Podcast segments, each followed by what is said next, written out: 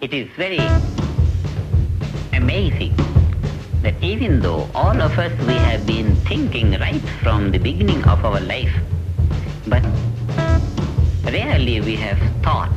where was the thought before we thought it.